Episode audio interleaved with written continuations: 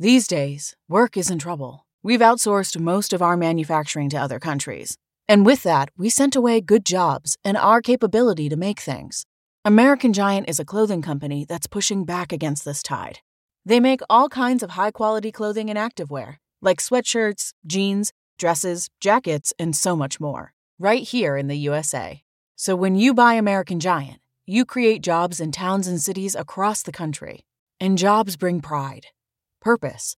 They stitch people together. If all that sounds good to you, visit American Giant.com and get 20% off your first order when you use code STAPLE20 at checkout. That's 20% off your first order at American Giant.com with promo code STAPLE20.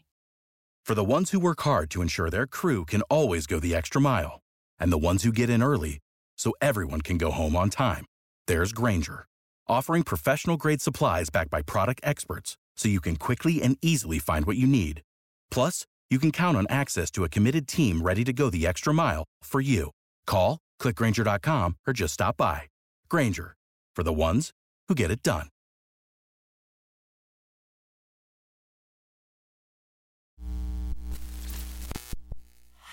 This show is brought to you by The Makery, the podcast network for makers.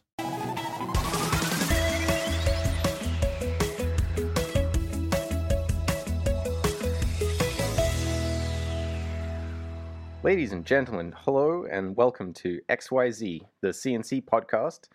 I am your handsome host, Aaron Goff, and I'm joined here by our fearless leader, Craig Lockwood of Chop Knives. How are you, mate? I'm good. i we need to work this out. Are we XYZ or XYZ? Oh, one of my Depends friends chirped me pretty hard for saying Z. Depends what continent we're in, I suppose. Yeah, yeah. I'm good. I'm good. I'm just very cold. It's gone freezing almost overnight here. Um, not you know, not Canada cold like you, but um, for me, it's very very cold here. Is your house well insulated or is it freezing? It's freezing. It's Yeah. it's like super old. My house is Right. 600 years old. It's Oh, it's Jesus. yeah, it is literally freezing. Um, I think so that's the big the big difference between Canada and everywhere else. Like in Australia, it gets, you know, at my parents' house, it gets down to a couple of degrees and it's freezing. And Hmm. here it's, you know, everyone has the heat blasting. It's it's like 40 degrees inside when it's Yeah. Yeah. You're prepared for it, I suppose. yeah. Yeah. Well, it's been a week since our first episode, and that's flown by. Absolutely flown by. Yes, it has. Jesus. Yeah, and we've had some good reports from people. So we've had lots of messages from people on Instagram saying how much they enjoy the show, how much they're looking forward to the next shows. Um, we have actually had a review as well. So we are now on basically all the platforms. So Spotify, Apple Podcasts, Google Podcasts, and so on. But we've had our first review, which is great. Yeah, hopefully they didn't talk shit about us too much. Well, no, it's all good. It's all good. Um, so this was from um, somebody called Karate T, Karate T-shirt, I think he calls himself, um, and he just said, "Yeah, great. We need to we need to hear more." So that, that that's you know that's positive. That's encouraging, I suppose. Well, just from the name, I know who that guy is. So He Really? might be a bit biased. Ah, okay. Is it you by any chance? no, it's it's Mike. I know. Ah, I know who that is. okay. That's an inside joke. God, well, he, he enjoys it anyway, so that's good news. He'd better. Good news. Well, I thought we could start out the week with some inspiring engineering stuff. Sure. You know, yeah. there's there's always amazing things going on in the world, and all of this stuff is only made possible with CNC. So, you know, Yeah. Well, I mean, what have you seen? Have you seen anything special this week? well, the first one doesn't sound inspiring until you get into it. It sounds horrifying. But uh, I'm not sure if you follow Formula One at all.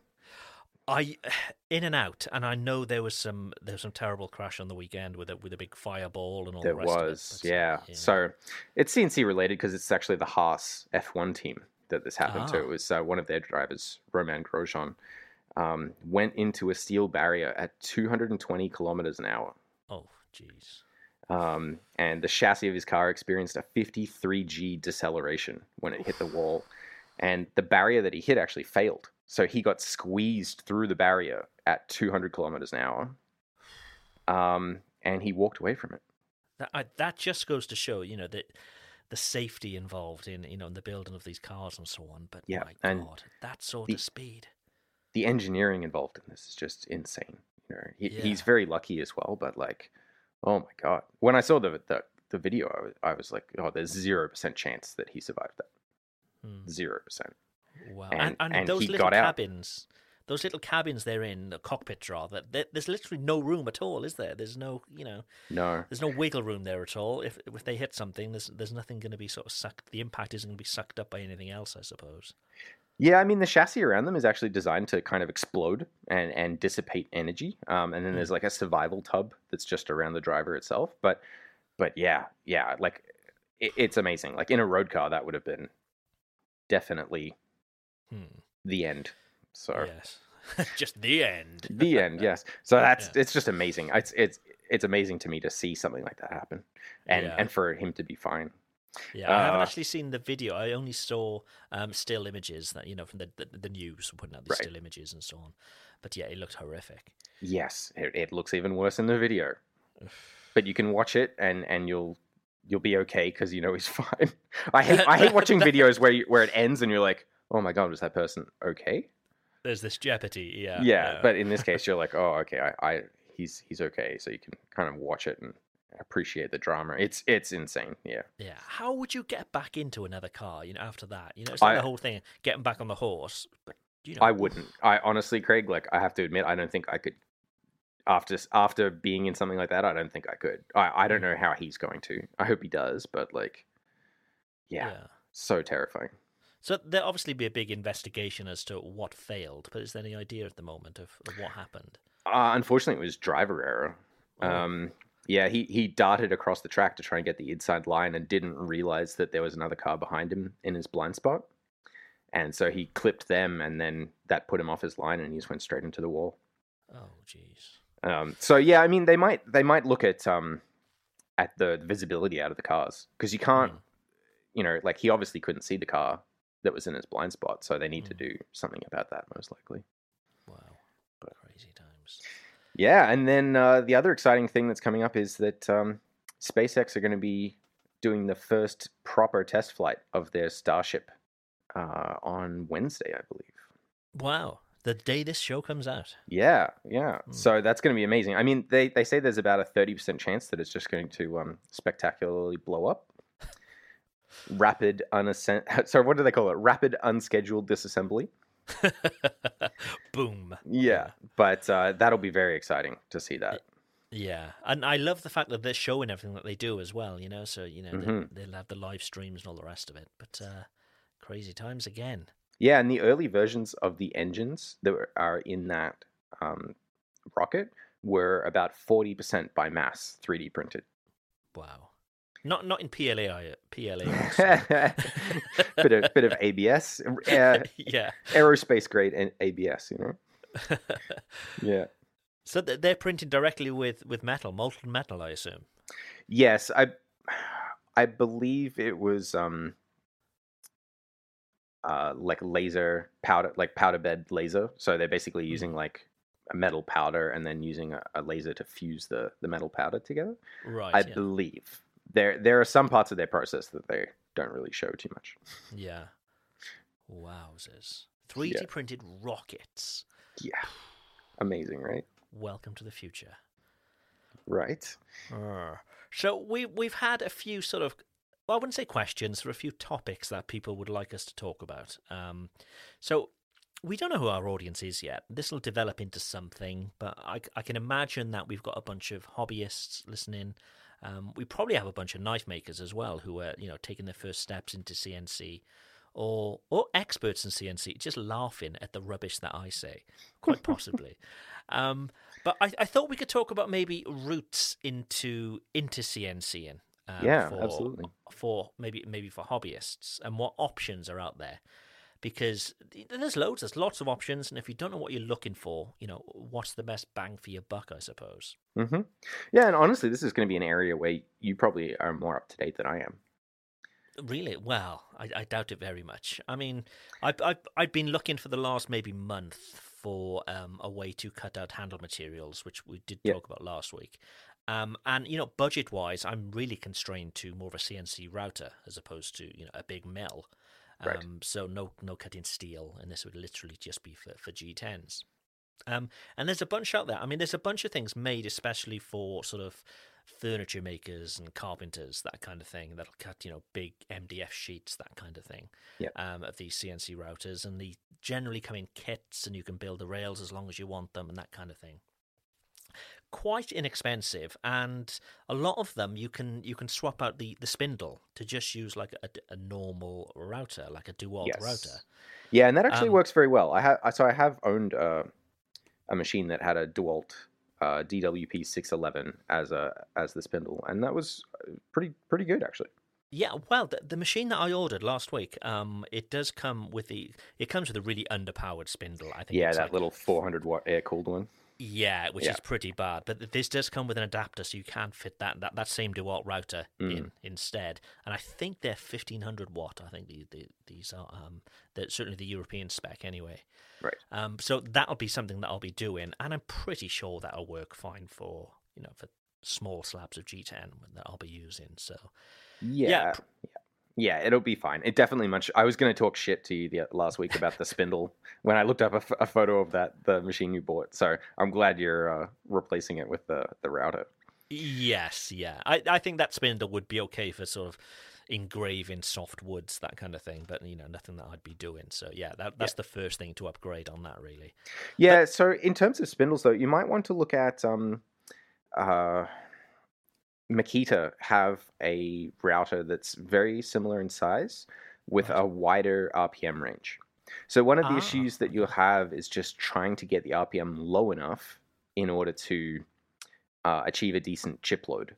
So if you're if you're taking too small of a chip load, you're going to burn out your your tools really quick. So particularly in G10. So basically, the chip load is how much material the end mill is cutting away each time it turns.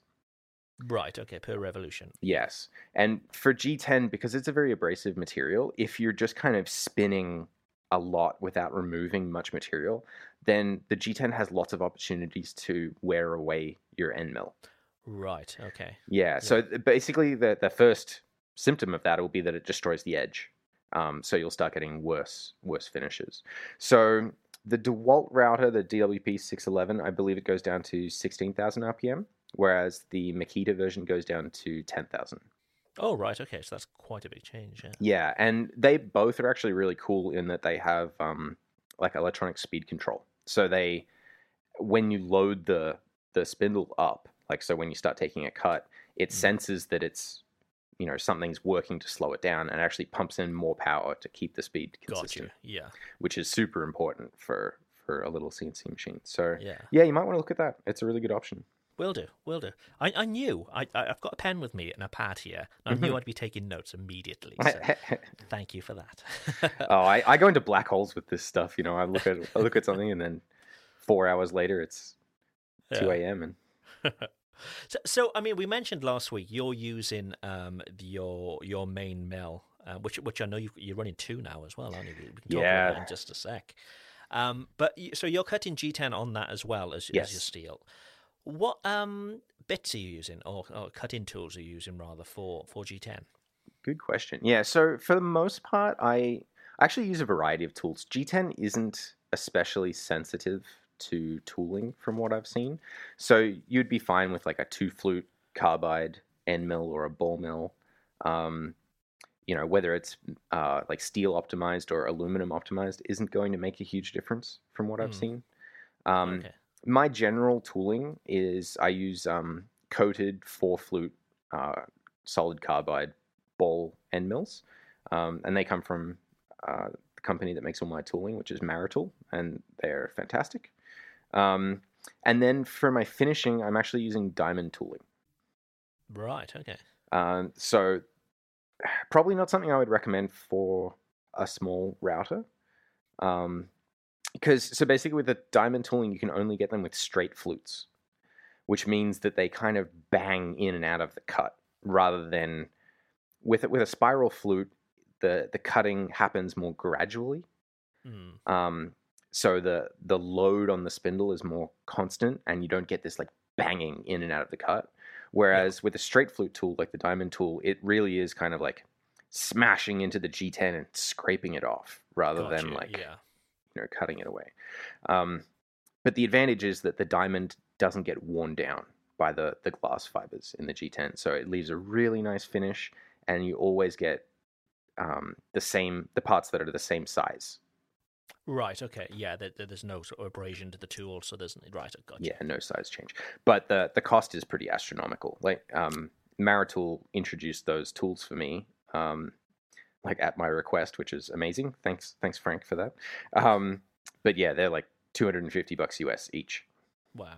Okay. We will actually put um, links to Maritool and anything else that we're talking about down in the show notes. So if you're listening, um, you don't have to be like me and have a pen and, and make notes of everything. We put all down in the show notes, and you'll find that at makery.network where the show is.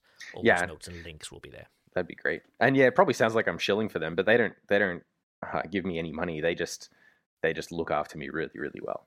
Yeah, Yeah, but, so- but I think any anytime you find something that's uh, of value, um, yeah, I'm more than happy to give shout outs that kind of thing. It it makes perfect sense. Oh yeah, totally. So yeah, like it- does that? I mean, for you, you might be better off trying to find like a single flute end mills of some kind because you know you don't have the ability to drop the RPM down low enough to really use like a four flute. Yes, yeah, yeah. Um, I, I hadn't given that much thought about the yeah the maybe the Dewalt having too many RPMs and that yeah that makes a lot of sense. Yeah, so sense. when I had my little router with the DeWalt spindle, that that was definitely a real problem. I I'd pretty much always be running it at the minimum RPM, and Yeah. you know even that was usually too much. Yeah. How are again? I'm just drilling you with questions. That's fine. How are you holding down your G10? Do you have a fixture which you hold down with, or have you got like a vacuum bed or anything like that at all? Um, yeah, I have a special fixture. So basically, it's done in two operations. The first operation, I'm actually machining the underside of a piece of G10. Um, and so what I do is I drill four holes, and then I come in with a thread mill and actually cut threads inside those holes. Ah, And then I flip it over, and I can actually bolt. Uh, I have like a removable pallet that's part of my my second fixture, and I can actually bolt through the bottom of the pallet into the G10. So it's each handle scale. So the the G10 that I'm cutting up gets cut into two handle scales, and each handle scale is, is held down by two bolts. right. So you don't need any tabs or anything at all. The actual Exactly. handle itself, not just the waist. Yeah, so it means I'm able to machine every surface and all the critical dimensions in one in that second setup, all in one go. Um, you clever bastard. yeah, it's it, that's like the one thing in my fixturing that I haven't changed. It- It's Mm. just worked, which is fantastic. Nice, nice. Yeah. So we were, yeah, we were talking about introductions, I suppose, uh, machines for uh, people getting into CNC, um, and, I, and I've done a quick look online to see the kind of stuff. Um, A quick look. of- You've been looking for weeks. You, you've I been, have been, I have been for myself. Yeah, exactly. Yeah, Um, but there's lots of sort of generic machines out there, which I think Chinese factories are buying. Um, they're slapping their own sort of badges on them, Yeah. maybe giving them a paint job and, and listing it as their own. Um, they all look very, very similar. Um, Right. But aside from that, I said there's there's lots made out there. I suppose for woodworkers, such as the Shapeoko, um, the, the Stepcraft machines. And- yeah, and one you don't have listed that I actually is something I would recommend is the Probotix machines. right. Okay. Um, so one of my friends who's a guitar maker just bought one of those, and he's been really happy. Um, and one of my earlier machines was an earlier version of one of their machines, and you know it was it was a bit janky because of the the time that it came out. Um, right. Yeah. when things were more expensive for CNC, but it was still very good. It lasted many, many years. In fact, it's still going. It's, it's Yeah. been through four four owners at this point, and it's still going. Oh, nice, nice. So, with regards to specs, I mean, Mhm. it, it- this is difficult because we don't know what our listeners are making. But let's say um, they're doing, let's let's say they're doing knives because I'm sure most a lot of our listeners will be, Right. and they want to shape the likes of G10 or um, maybe they got big slabs of wood as well that they like to they'd like to um, to mill down. Mhm. What would spec wise? What sort of spindle minimum wattage would you would you say you should be looking at? Oh, it's a little bit of a hard question to answer because it really depends on what your your tolerance for frustration is. Ah, right. Okay. um, yeah. You know, because ultimately you can you can do good work with with almost anything. It's just going to be a lot more frustrating with one of those little tiny 400 watt spindles. Um, you know, like the one that's that's the default on on the new machine you bought. Yes. yeah. Um, Yeah, I mean, I would just say like make sure you try to get something that has an ER collet if you can. So that's one of the the failings of like the DeWalt and the Makita routers that it's a little bit hard to get collets for them for different Mhm. sizes of tools, um, and that kind of restricts your flexibility a little bit. Um, but yeah, you know, 400 watts and up. Definitely don't go smaller than that. And even at 400 watts, you're going to have to be taking pretty small cuts. Yeah, light passes on that. Yeah. Yeah. Okay. Um, something else which I I've been sort of trying to delve into is lead screws or ball screws. Mm. hmm It seems to me that ball screws are the way to go, but you'll look in some forums and some are saying no lead screws, and you do you think. What are the differences and what are the pros and cons? Do you think of each? So the main difference is a lead screw is basically like a bolt and a nut. There's there's really nothing special about it apart from the thread shape. Um, so they use what's called like a buttress thread, which means that it's more more square um, rather than triangular. Um, whereas a ball screw uh, uses a rolling ball bearing as the interface between the nut and the bolt. So both the nut and the bolt have grooves in them, and then in those grooves there are ball bearings that roll and lock the nut and the bolt together, the Mm. the screw and the and the nut. Um, so the the biggest difference is efficiency. Um, with with a lead screw, you're only getting about fifty percent efficiency. So all of the power that your stepper motor or your servo motor can put out, only about fifty percent of that is translated into movement, and the rest is basically translated into friction and heat. Um, whereas with a ball screw, the efficiency is like above ninety percent, ninety Right, to okay. Um, but ball screws are more fussy. You have to be nicer to them. Um, you know, they have much tighter tolerances. They have lots of moving parts. So if you fill them with dust, then they'll, you know, potentially lock up um, or wear prematurely. Whereas lead screws, um, particularly if they have like a self-adjusting nut, so they there are lots of lead screws these days that have like spring-loaded nuts that kind of clamp more onto the lead screw as they wear out Yeah. which means you can be pretty nasty to them and they'll they'll keep working until they don't um, and they're relatively cheap to replace. So the biggest difference in terms of performance is going to be uh, like your your maximum acceleration and your maximum cutting speeds. Both of those will be better with a ball screw because of the higher efficiency. Um, and then yeah there's the cost to consider. Lead screws are significantly less expensive than ball screws. Hmm. And from what I can gather, there's likelihood of more backlash with a, a lead screw as opposed to a ball screw as well, because you've got that little slight wiggle room, I suppose. Um, it kind of depends actually. If you're using anti-backlash nuts, so the ones they're they're basically they have like a spring-loaded um, kind of clamp mechanism that Yes, yes. forces the the the nut further into the threads of the lead screw as it wears. Then those are actually effectively zero backlash, and and will be for their for their lifetime. Um, whereas ball screws are kind of interesting. Like the only way to eliminate backlash um, in a ball screw is actually to make the balls very slightly larger than the grooves. So you end up kind of eliminating any any slop. But most of the inexpensive ball screws are not preloaded like that.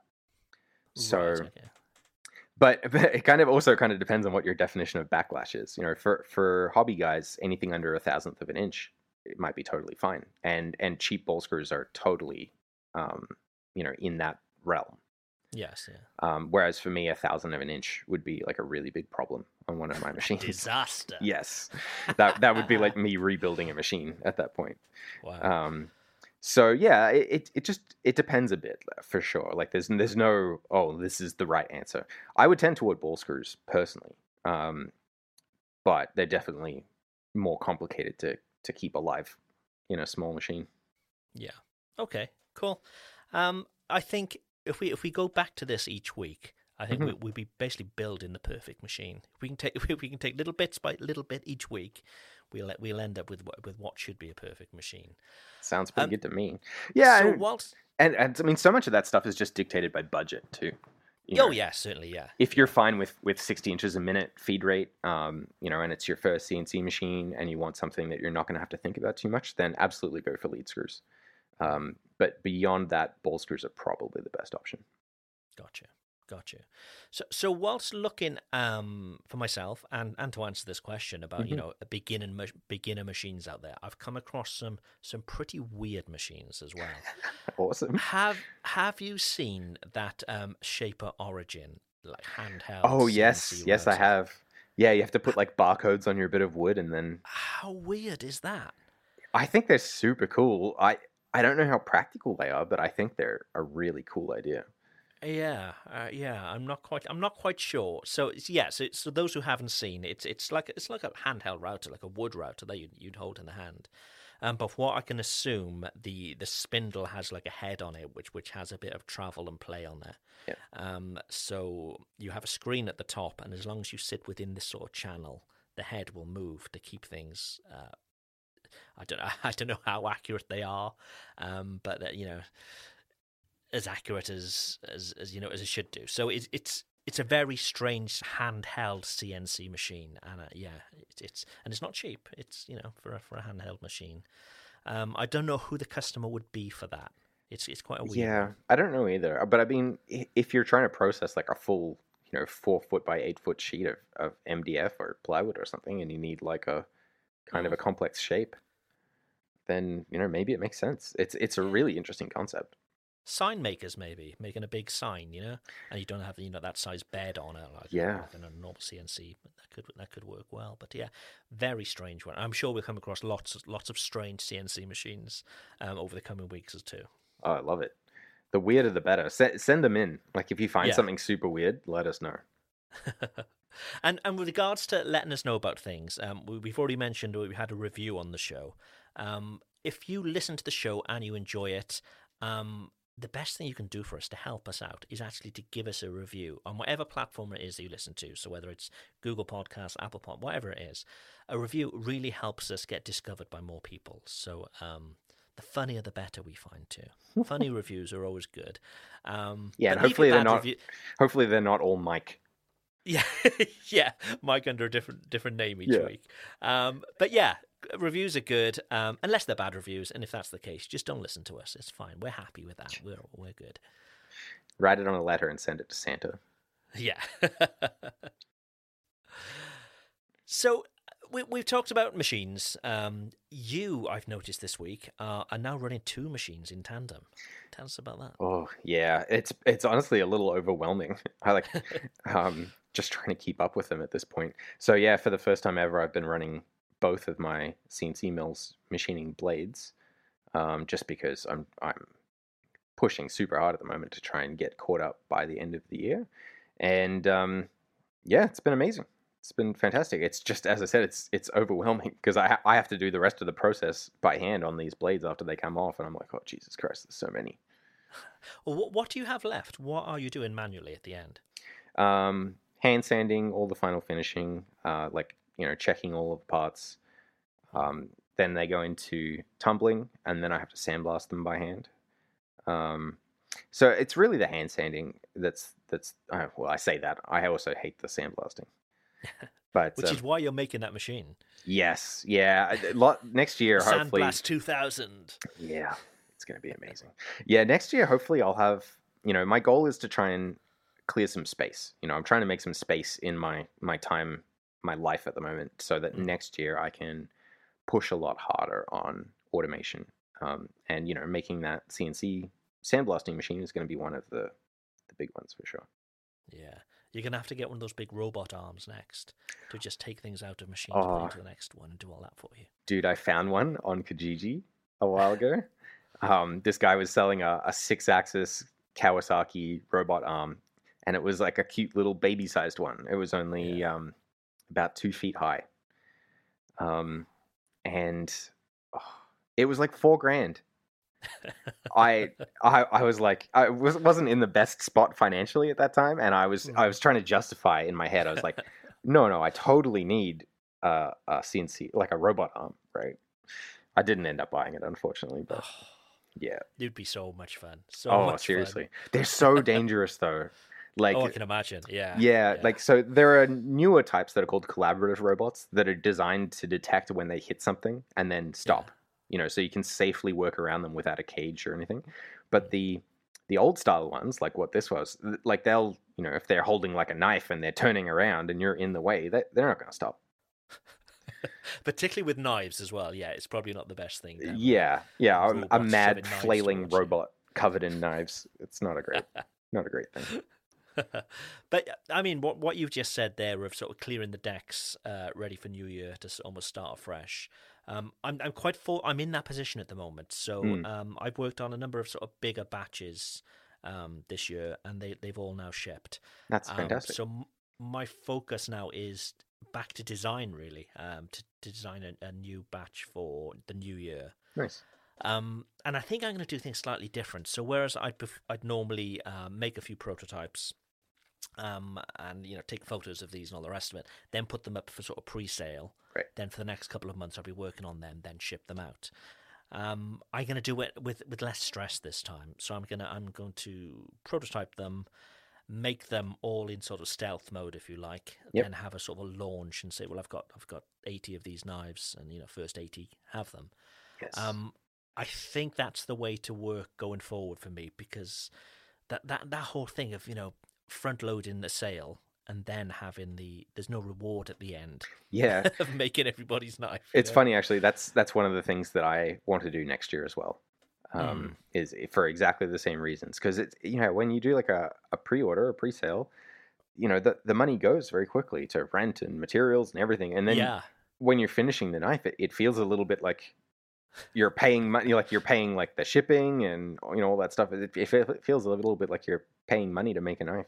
Yeah. Psychologically, it's all a bit weird. Yeah, So yeah, I'm at that point now where I'm uh, designing a new range of knives, um, but I'm actually going to do two in tandem. So they're going to be chef knives again, Mhm. back to sort of what I've always done.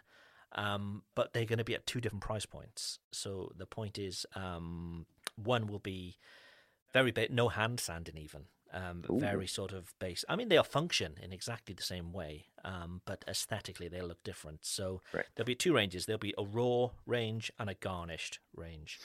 um, and yeah, so I'm look I'm looking forward to that, and it, it's quite fun just to be, um, you know, trying out new things again and uh, not having the pressure of I need to get these done and ship these out. You know, totally. so I've, yeah, so I've got I've got what basically all of December to do that now. So it's, it's, it's yeah, it's quite a good place to be in at the moment. all of December. That's not that much time, Craig. A, month for me it, it is a long, long time. Yeah, your time management must be very good because you produce other podcasts. You're you're a host of another podcast. You have kids and a wife and a, a business. Like I don't know how you do it. Um, yeah, I'm I'm very I don't produce half as many knives as as many other makers. Um, and I'm sure I I produce you know a tiny percentage of knives compared to compared to yourself. Um, Mm, so yeah, but things will be changing next year, so it's nice. it's exciting. Sounds great. Yeah, it's it's always a struggle dealing with with your your process, and there's a lot of like mental stuff involved in that, like we were talking about with with the pre-sales versus having knives ready to go. It's it's interesting how much tuning there is involved in that stuff. Yeah, but I I, I find sort of marketing wise, it's it's really weird how um I've started doing these batches. So uh, about a year ago, I I thought well, rather than sell one knife to one person, that's a lot of hmm admin, a lot of emails going back and forth. You know, one custom knife is is, is a lot of work Yes. um, aside from the making. Um, so I thought, well, I'll, I'll do these batches of maybe 50 or 80 or 100 knives um, and then put them up. And they're, they're like, almost like a limited edition, I suppose. Mhm. Um, and it, it, it's, it's a weird psychological thing with people, I think. If if they know it's it's it's, it's limited, there's, there's only 50, they really, Right. really want one. Right. But if I do a, I mean, I've had a custom chef knife which I finished probably about a month ago. It's a one-off, which is still for sale. Right. You know, and, but the that urgency isn't there for people. Which you know, it's a weird sort of psychological game trying to sort of market market these knives. We need to change it to limited edition one of one. it, maybe, maybe, yeah. Um, but yeah, I like to do these sort of when I'm working on a batch. I like to just put out like teaser videos and that kind of thing, and sort of whet people's appetite for Right. it. You know. Um, but yeah, but when you then say, "Look, I've got this, I've got this one knife available," it's it's a, it's a weird thing, and they don't sell. So Might be because it's pink, Craig. quite possibly, quite possibly. you know the knife I'm talking yeah, about. I, I like it, but yeah, who knows? Maybe people don't want a pink knife. Quite possibly. Um, but yeah, so I think batches are the way to do it going forward. Obviously, you know, for the for the manufacturing side of things, but also marketing wise, it, Mm. does seem to work work that little better. I find. Yeah, absolutely. And that's such an important part of it. Like it's making things is is only half the battle, unfortunately. Uh, Yeah. There is so yeah. Yeah, and we talk about this a lot on Knife Talk how and I think this applies to whatever you're making. If if you've got a small shop and you're making um, you need to be, you know, head of finance, head of accounts, um, the cleaner. You need to make the co- You need to do everything. You need, you need to wear a lot of hats. Yeah. Um, yeah, and I'm sure there's lots of people in the same situation, whether you're making widgets for uh, XYZ or you're making knives, it, it, it's going to be the same. hundred percent. And this year has been especially shit for all of that. Uh, like Yes. it's just been crazy. And on top of all of the the regular shit from this year, I'm, I'm actually getting audited as well, which is Oh, fantastic. Yeah, the the CRA they were like, "Oh, you've you've sold you know this much in in sales, but you've only collected you know like eighteen hundred bucks in sales tax." Hmm. And um, I was like, "Yeah, that's because I don't sell inside Canada, really. Like nearly all of my customers are outside of Canada, which means I don't collect sales tax." yeah. And the the guy that's auditing me from the CRA, he was like, "Oh, that makes perfect sense. Why didn't they just ask you?" And I was like, "I I don't know." And he's like, "Well, too bad. I've got to audit you now." Oh, jeez. And so it's been eight months. oh. I, I like I, I left him a phone call a month and a half ago, and he, I still haven't heard back. You know, I just I, I have a question. Can I can I get an answer? Uh, it's just yeah. Sucks. It's just a pressure hanging over you. Oh, seriously, man. It's yeah, it's just stupid. But yeah, as a small business owner, there's just so much stuff like that. Mm. Yeah. Yeah. Uh, yeah, and you know, also trying to juggle family and the rest of it. You know, it, there's there's a life outside of of making stuff, believe it or not. Yeah, seriously. Uh, so let's go back to your, your, your two machines. So you're you're juggling the two, um, and everything that's being spat out. You've then you've got to double down on on that sort of hand finishing and stuff as well. Yep. Are are the two machines the same? Are you, you running them to do the same process, or are you doing one for handles, one for blades? Uh, how how how are you juggling them? It's interesting actually. So they're doing the same thing. They're both um, machining the bevels on my knives, but one is using a newer version of uh, my fixtures. So it's actually a Right. different machining process.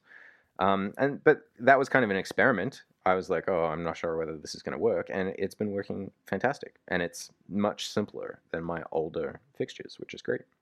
Hmm. Um, So, so that's going to give you a way of sort of A/B testing live. Um, but you know, if it does go wrong, it doesn't mean you've you've you know you, you've lost everything because you've still got one doing the you know the, your, your regular way of doing things. Yeah, 100%. Smart. and that was always the plan for having two machines was that um, my original machine millie um, would be my like prototyping and, and research and testing machine and then the other machine vicky um, would be my like production machine so why Vicky? Millie is quite obvious why it's Millie. Why Vicky? uh, so I, I had three machines at one point and they were vicky millie and kathy vmc Ah, Yeah. but now now Kathy has gone to another home, so it's just Millie and Vicky. Um, but yeah, it's so uh, that's actually worked out really well. But I just realized that you know there wasn't much point having Millie sitting there doing nothing. So I've I've got her set up to do um, blades. You know, so on those days when I'm I'm working doing production, both the machines can be running doing blades, which is my longest machining process. So Hmm. So how many blades could you sort of do regards to uh, bevels? How many bevels could you do a day with the two running? with the two, it's like eight, eight a day, which is yeah, pretty nuts. It's a slow Um, process still, then, isn't it? Yeah. Yeah, yeah, yeah, and that that's a, like kind of a long day. It's it's like two hours uh, blade for the the bevel machining. Yeah. Um, but yeah, you know, the interesting thing about automation and- and about CNC is that, um, you know, to an extent, it doesn't matter if it's a bit slower. Like I, you know, so if I was just grinding a bevel by hand, I could do it in probably an hour. I'd probably be faster than that if I practiced a lot. Yeah. Yeah. Um, but while I'm doing that, I can't do anything else.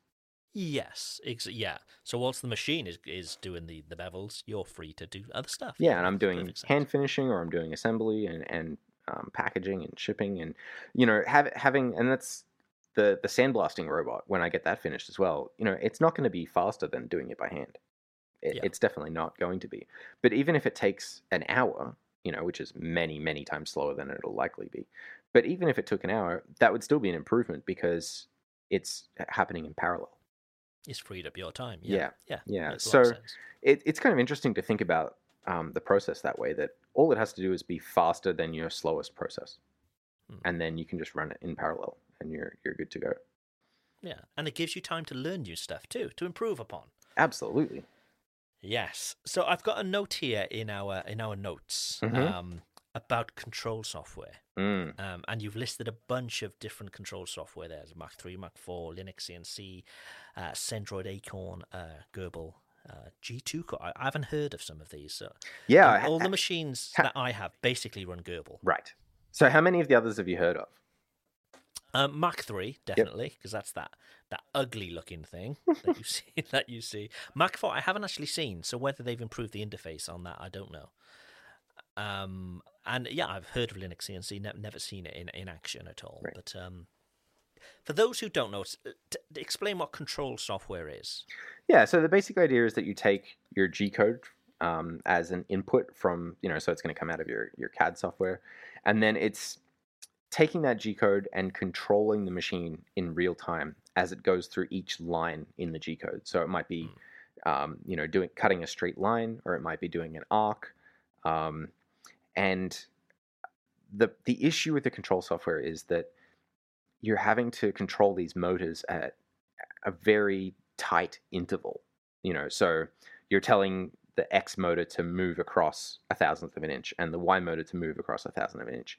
Mm. And they have to be told to do that at the same time to within, you know, microseconds because otherwise you'll end up with weird artifacts like uh, stair stepping or, you know, all sorts of strange things could go on if, if the Yeah. timing wasn't really tight. So yeah, I mean that's personally that's my biggest issue with Mach 3 is that it it runs in Windows. And Yeah. and Windows is what's called a, a multitasking operating system. You know, most operating systems are these days. But Windows will be happy to interrupt your your CNC process with would you like to update Windows?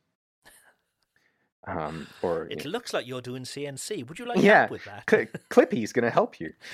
um, yeah, and and so Windows just isn't designed to run that kind of task. Mm. Um, you know, it's not designed. So uh, doing something like that with really tight timing requirements is called hard real time. Um, so like Windows is not a real time operating system. That's not what it's designed for. Right. Um, and that that's my primary criticism of something like Mach 3. Like, yeah, as you said, the interface is a bit crazy. Um, There's a lot going on. yeah. Yeah. and there you can actually get external modules that that do the motion control outside of the computer. Um, so there was a thing called the Smooth Stepper. I'm not sure if they're still around, but um, you know that's kind of the way that professional grade CNC machines work. Is that they have a real time motion controller that's separate from the user interface. Right. Yeah. Um, yeah, so I mean, you said that your your machines ma- mainly run Gerbil, Gerbil, Garble, well, Gerbil. How's it how's it pronounced? Gerbil, Jarble, whatever people call it, or GRBL. um, yeah, and I I think that's because I've mainly got you know cheap Chinese machines, Right. um, and you know it's open source and they don't have to pay any sort of licensing fees or or make rip off copies, which is which is the norm. Right. Um, and it- yeah, it's it's yeah, it's, it's it's the only thing I've used really. Right. Yeah, I'm super impressed with that project. Like it's it's so I mean the core of the, of the motion control in that system is you know an Arduino, which is yeah. not a very powerful microcontroller.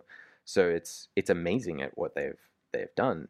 I just my primary concern is that I think there you know there are microcontrollers these days that are just as cheap and many many times more powerful. Mm. Um, so that's what G2 Core is about, is that they're using an ARM microcontroller um, to do the, the motion control. So they get more space to play, basically. Like they have a lot more grunt, a lot more horsepower. Yeah, a bit more overhead to play with. Yeah. Yeah, and as you said, like the I think the main reason that the like Chinese machines are using Gerbil is because, um, you know, the so the the ATmega 328P, which is the microprocessor that the Arduino is based on, is a dollar. You know, or you can get like a Chinese clone of it that's 50 cents or something. you know. Yeah. So for them, it just keeps the cost very, very low. Crazy. I mean, my first sort of foray into moving things about, sort of CNC, I suppose, was, Mhm. was way back in in like primary school, being Oh, wow. seven or eight, and they brought in these. Um, I don't know if you had them in the states. BBC BBC used to make these computers. Yeah, you're They the turtle. Is this what you're? The turtle, Yeah. exactly. So, uh, wh- trying to explain to my wife what um, like G code is, I said, well, it's a series of commands um, which would generally have coordinates and maybe have speeds, that kind of thing as well. Mhm. Um, and I said, did you use the turtle in school? And she's like, what do you mean? I was like, "Well, you know, we had this this BBC. Um, I think the BBC Acorns, Hmm. massive, massive, like big, wide beige uh, computers, all all built into the into the keyboard, and you'd have this this really massive CRT monitor with it as well. Um, but basically, you, we'd put a pen in this turtle you'd put on the floor, and it was like a little plotter, I suppose. So you'd put this pen in, and you'd say, you know, forward three, and you'd go forward three, one, two. Um, turn 90 degrees right. And go, so, so it was this series of commands that you'd get to do things. And, and I remember there was things like the Big Traks then as well, you know, when you talk about toys. I don't know if you ever had one of those Big Traks, No. which is exactly the same sort of thing. You'd give it a series of commands forward three, right two, forward Oh, three, that- that- and hope it would get to where it, where it is. So, so that was my sort of interpretation of, of what Yeah. G code is and control software to my wife. Um, That's totally accurate. And I, yeah, those turtle things are awesome. Like, I would love to have one now. It'd be so much fun. Yeah, yeah. I mean, I, I'm quite. I've got a bunch of really old computers here Mm. um, that that I've had since you know since I was little, um, and I've got a BBC Acorn, but I, I don't have a have a turtle, so I'll have to look on eBay see if there's any around. Probably worth a mint. But yeah, like I, sure. I think it's a bit of a shame that kids these days, kids these days, um, you can tell I've grown a beard and gotten old. Um, you know that they they miss out on on that kind of stuff because there is there are things like that floating around now, but they they tend to be much more complicated, a bit less approachable. Yeah. Well, I, I have to say, uh, I don't know about here in France, but in the UK, um, kids are learning this kind of stuff. Um. And again, mainly by the BBC. So the BBC put out these these programs out there, uh, not TV programs, but you know, educational programs Mhm. that that that they they offer to schools for free. Um, and yeah, kids really are getting into it and using things like Scratch, um, and you know, on Raspberry Pis and Right. things like that. So kids are sort of getting into it in the UK, um, and and it is part of the sort of curriculum for them now, which which I think is quite important. Yeah, totally. But Uh, you know, things without you know sounding like two old men here, things have just changed so much. I remember Get off my lawn, Craig. yeah, I remember. It must have been about three years ago. Um, and so Raspberry Pis are, uh, for those who don't know, they're, they're they're basically little computers. They're computers. that have a fucking amazing, is what they are.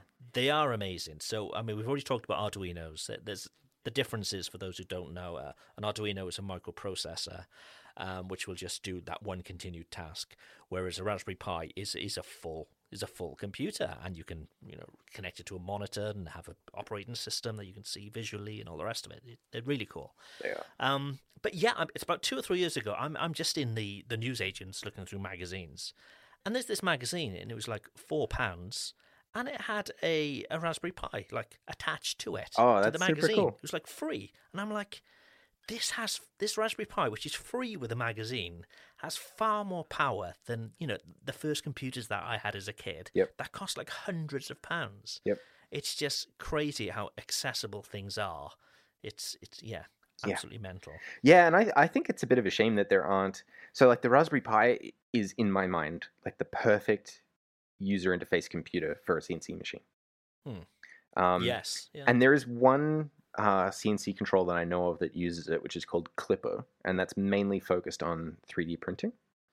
Um, and that's actually really a really clever system. So what it does is it takes your G code and ahead of time it works out all of the moves that it's going to have to do to execute your program, and then it streams those moves as really really simple commands to an Arduino. So the Arduino can execute them in real time.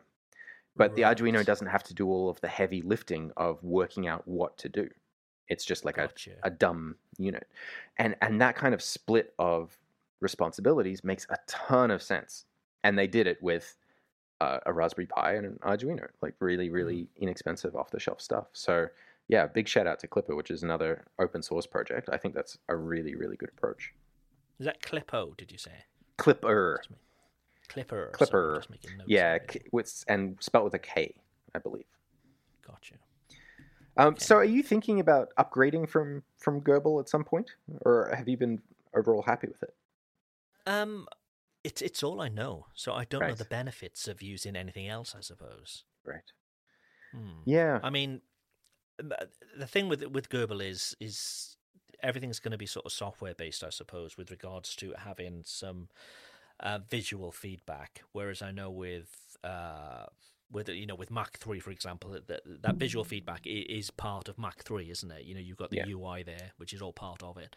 With Gerbil, you that's literally just the not the language, I suppose, but it's it's the system. You many like Candle would use Gerbil as an example, or you you, could choose your skin of Gerbil if you like. Right. Um, and it's all I know. It's it's what I've used, and it and it, it, it works, you know, for, for my basic needs. But I don't know the advantage of then maybe using Mark three or Mark four. I don't know what those advantages would be. Right. Yeah, it's it's kind of interesting you mentioned the visual feedback because neither of my machi- CNC machines have any sort of visual feedback at all. Wow. Um, they're just like a text screen, and Yeah. honestly, so you know, I've I've used Mark III, Linux CNC, and Acorn. Um, I haven't used Acorn on a real machine, but it's I've kind of tested it out, and um, you know, even coming from that background of of you know expecting visual feedback, I honestly haven't missed it. So you'd run simulations, I assume, in in your case, uh, Fusion 360. That's correct. So yeah. you'd run toolpath simulations and see how things would go. But w- w- once it's running, that's it. You're, you're running blind. Yeah, yeah, and Wow. you know it'll tell you. Um, so it shows you like a distance to go when when you hit feed hold. It'll say, "Oh, I'm going to move," you know, one inch in the x negative direction as my my Mm. next thing. Um, but yeah, you know, the first time you run it, you run it slow, and I mean, you're going to do that anyway. Mm. I assume. oh Um, yeah, yeah, yeah, yeah. full speed. Um, yeah, and honestly, it really hasn't been an issue. Um, so yeah, I, like it's. I think it's a nice to have, but not Mm. not strictly necessary. Yeah. Yeah, yeah, yeah. I, I can't see why I'd need anything other than than Gerbil for, for you know for the basic stuff Right. that I'm doing at the moment. But um, but who knows? Who knows? Yeah. So so what's next? So this week you've got your your two CNCs up and running. Um, Yep. what what's the next sort of um task?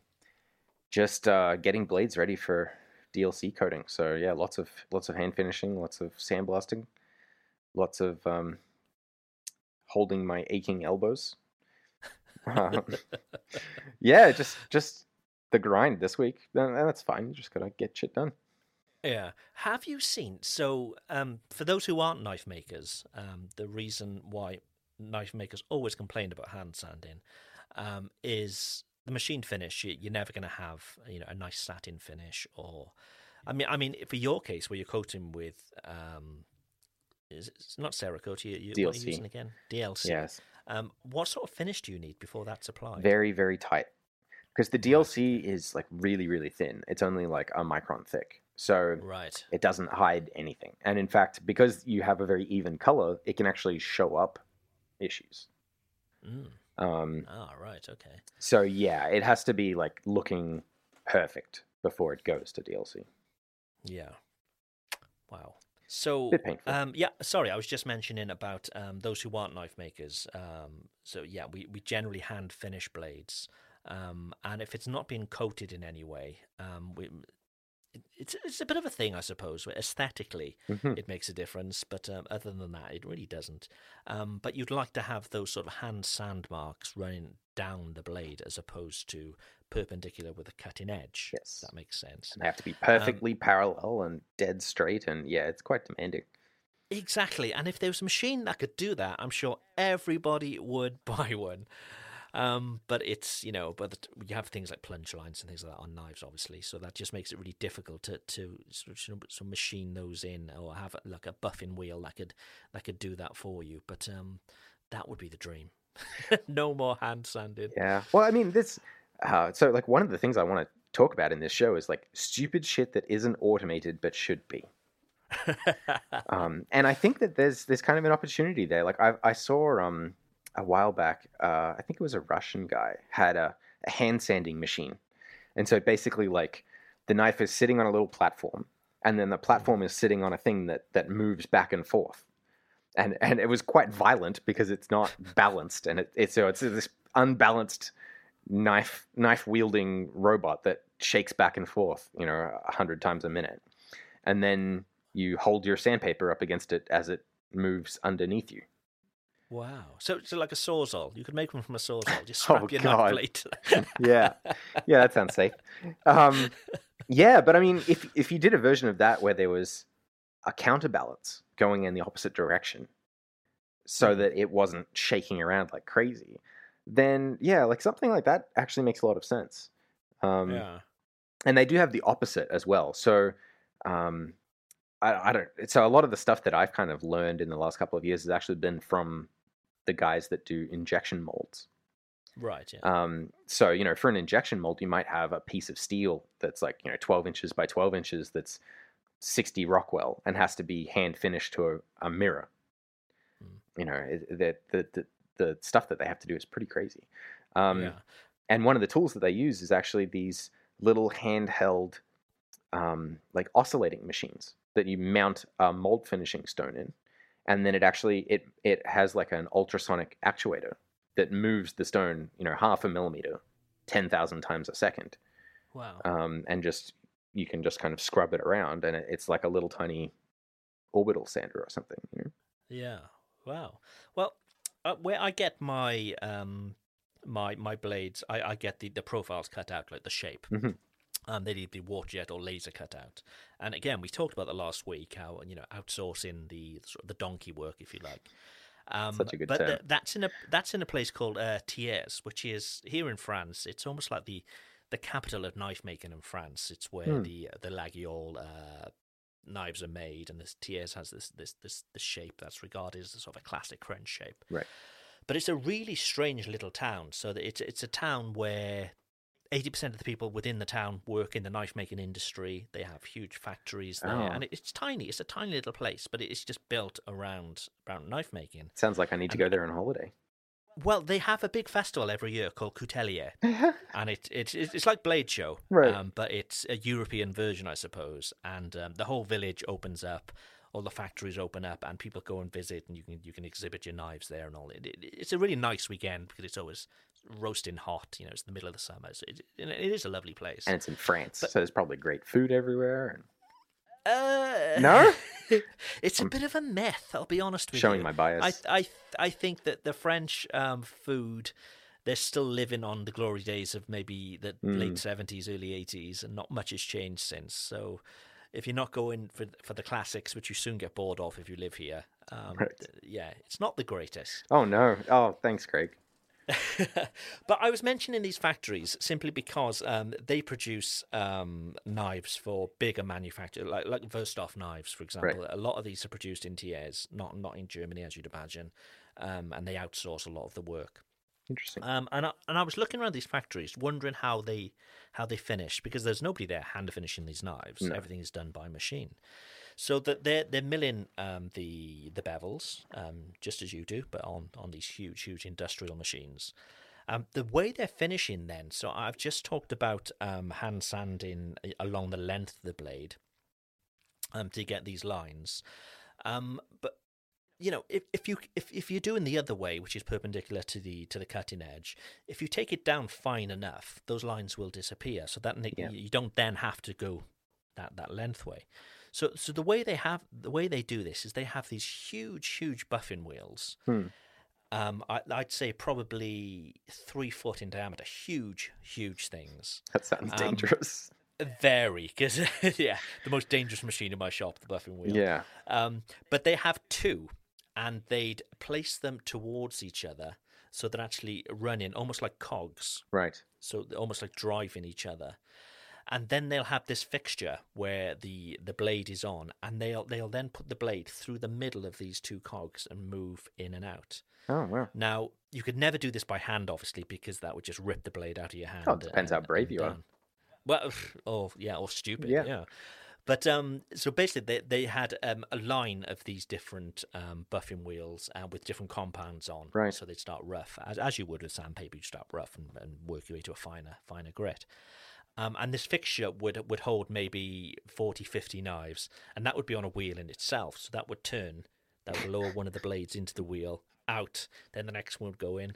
Then once all fif- four- 40 or fifty done, that would then be moved to the next um, the next bunch of wheels with a, with a different rouge on I them. just have an image of that Um, wheel rolling down a hill chasing someone yeah, with these 40, with these knives. blades, Yeah. but it- it's just really interesting to see how they how they do that you know? And it's yeah it's it's quite scary some of the machines because here in France health and safety doesn't really exist. Really. really doesn't.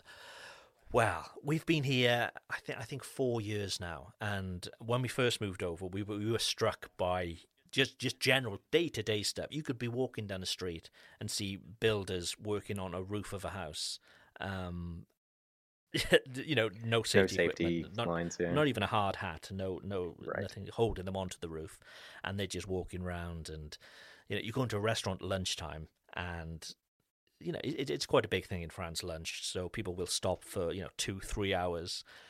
You know, wine will be consumed, and you'll see them. They'd all, all the workmen will be in the restaurant. They'd all be eating, drinking, and you walk past that same house a few hours later. And after they've had a big lunch and, and a few bottles of wine between the group of them, Right. they're back up on the roof and they're again not strapped on in any way. Right. So yeah, that was our first realization that health and safety in France isn't the same as it is everywhere else. Um, but go into these factories and just seeing how um, no cages around any of these machines. And, and you can imagine, you know, a human being caught up in these in these big buffing wheels that I talked about. You can imagine a human going. Yeah. If you'd imagine a um, like a car wash, you know how these big wheels spinning around. Oh god. But imagine those wheels with a super grippy buffing wheel that's going, you know, 40,000 RPM or whatever it may be. It's just scary, scary. So you can see why um, they've got all these fixtures and Mhm. there's no real sort of human input with them just because it's just so damn dangerous. Yeah, and it is amazing how far we've come with that stuff. Mm. I, I think you know Yeah. something we should talk about in future episodes is like how machinery and automation has changed. You know the the life experience of the regular person. yeah. Um, Yeah, yeah, definitely. And I, I there- there'll be so many examples of that as well. You know, from the mundane to, you know, the, the crazy stuff that we talked about you with, you know, with rockets going up and coming back down Yeah. because machines are built into these amazing tolerances. Yeah, Well, and it, you, it literally the the approach used to be like, oh, you have a, a dangerous, boring job that no one else w- wants to do. Get a kid to do it. yeah, You know, in the in Yeah. the twenties and and you know 1910, 1920 or earlier, that that was that was the go to. You know, like yeah, oh, you need Yeah. like some someone inside the hull of a ship to hold the the inside of the rivet while someone else wails on it. Send a kid in there. Oh Jesus! You know? I've got daughters who just turned two this weekend. Oh, they're old enough. Them doing, Send them doing anything dangerous just it makes me sweat. right. Yeah. Well, imagine sending your your eight year old, you know, off to the shipyard. Yeah. Crazy. Yeah. So Crazy. yeah, it's it's it's amazing, you know, that we've we've come so far, and and still so many amazing things to go. Yeah, we're we're going to fucking space now, Craig. Yeah, I know. And there, I My my kid my kids will probably go into space. That that's quite crazy to think. You know, they'll probably have the opportunity to, whereas I probably never will have. The rate things are going with maybe commercial space travel, it could be quite normal for them. You know, uh, I'm going to space, Craig. Uh, you are going hundred right. percent. Okay. yeah, I've I've told my girlfriend that um, if I die, I'm supposed to be shot into the sun. So even if I have to go there as a head in a jar or something, I'm I'm going to space. You're going. Yeah. Fair enough. 100%. Fair enough. But talking about the sort of dangers in the past of you know when they were you know using machinery to do things, that does remind me about back in Thiers. Um, so as, in this knife making village, they've got they've got a big um, museum of you know knife making through the ages, and um, they, they- they've got these you know ex- exhibitions, I suppose, so you can see how they did things. And there's this, there's a picture there, and there's a line at probably about fifty meters, and there's all these these men just lying on the floor, and you're like, well, why are all these Oh, men God. lying? Are they dead? What's going on? And um, when you get close to the picture, you can see that each one of them is working next to a um, a, a revolving stone wheel. Um, and each of these are Oh. probably about, but probably about four foot in diameter. You know, just over a meter in diameter. And they're like coming up through the floor.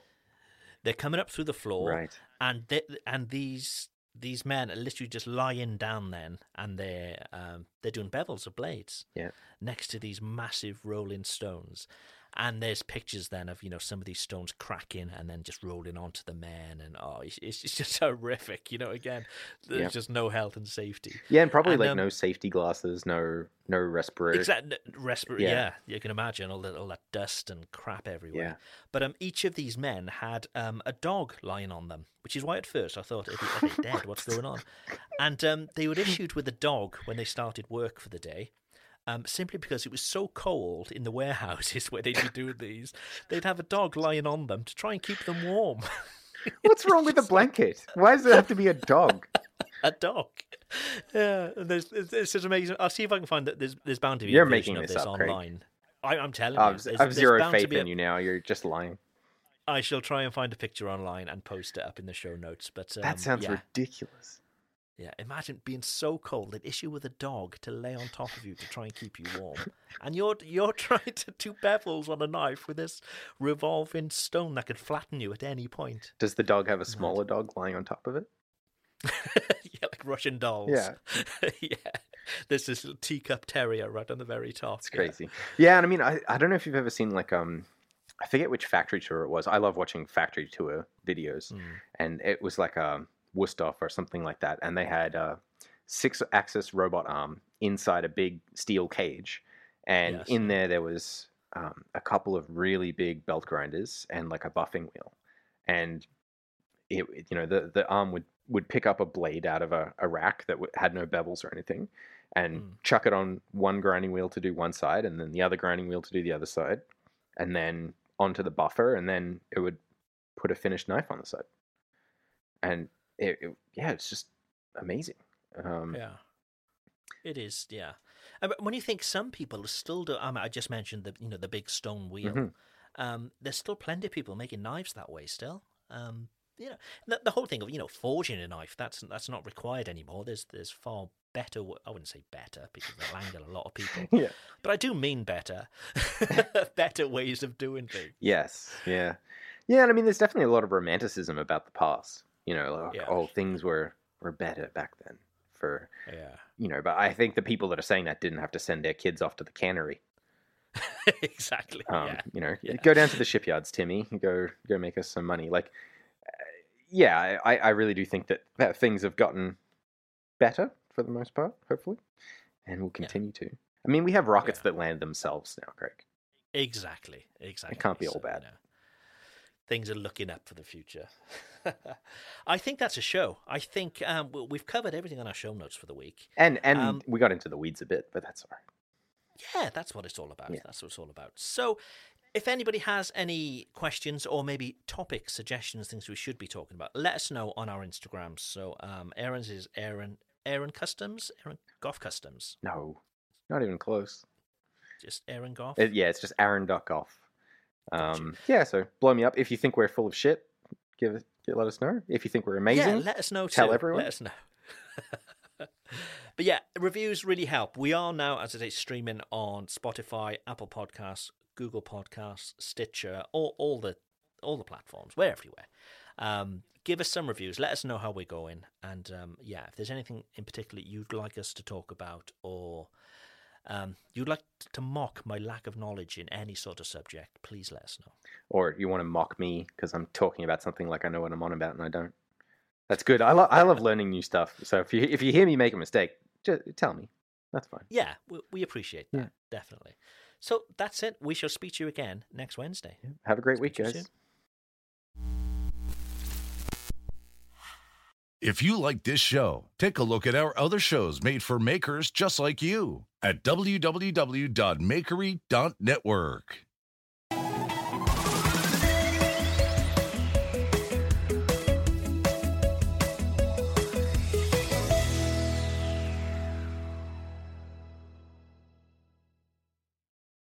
Without the ones like you, who work tirelessly to keep things running, everything would suddenly stop Hospitals, factories, schools, and power plants, they all depend on you. No matter the weather, emergency, or time of day, you're the ones who get it done. At Grainger, we're here for you with professional grade industrial supplies. Count on real time product availability and fast delivery. Call clickgrainger.com or just stop by. Grainger for the ones who get it done.